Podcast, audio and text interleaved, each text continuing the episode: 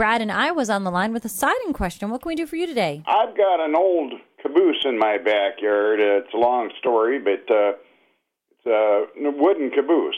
I got it in 1985, and I uh, shortly after I got it, I or not too much longer after that, I had to put new siding on it because the uh, place where I got it had sandblasted it, and it really did a job on the wood. So um, now the siding was uh, one by four uh, V groove, tongue and groove, all the way along it. Now it's about 25 foot long, eight foot high, and then where the cupola is, it's about 12 foot high. But uh, the the siding I replaced it with was uh, a pine car siding with a V groove to keep it looking original, and I backed that after I took the old siding off with uh, an exterior grade plywood, and uh, so it's been quite a while, but it's deteriorated really bad due to the high moisture content we have up here in Iowa.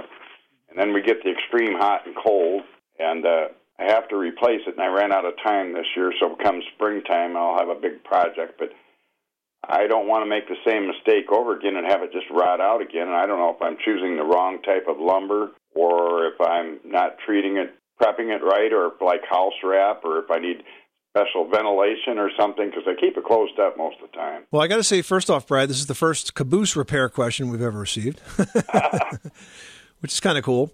Um, it sounds like you put that plywood, you put the plywood on the, on the on the structure, and then you put the siding right on top of the plywood. Did you have any building paper underneath that uh, siding, or did it go right on the plywood? No, I, I when I took the old siding off, there wasn't anything on it. It had um, a peculiar kind of insulation, and and some of that stayed, and some of it I took out. But uh, it's only got four inch, uh, four or six inch lumber in it. Uh, but you said you sheathed it with a plywood. Now, my, my question to you is: Did you put the ply? Did you put the siding right on top of that plywood, or did you put a building paper or house wrap in between? I put uh, I put uh, thirty pound felt paper on it. So it's wear and tear. It, the wear and tear is mostly not because you installed it incorrectly, but it's just because it's like you say, it's a it's a moist, humid envir- environment there that probably causes a lot of decay.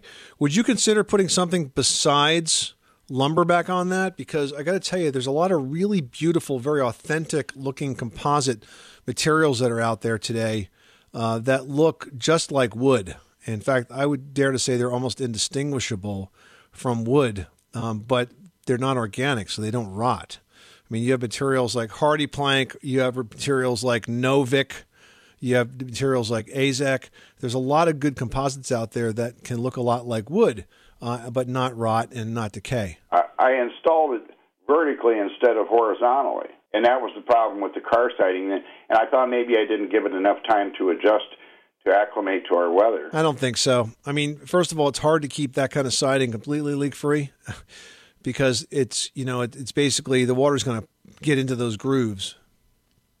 So I think you got an authentic look to it, but um, you know I don't. I think it's probably done the best you can do, you you can with that. So I would tell you you're either just going to have to replace it the same way you did the first time, but I would strongly encourage you to investigate the many many composite materials that are out there today that can look just like that, but will absolutely never decay. Well, I appreciate that. I, I, I've given that strong consideration, even if I had to uh, do a little milling on my own. I'm pretty good at lumber work, but uh, well, that's a that's a great tip. Uh, I I just really don't know anybody to ask, and and not too many people are into this. I suppose there's being a few restored around the country. They don't use them anymore. So all right, well, good luck with that project. Thanks so much for calling us at eight eight eight Money Pit.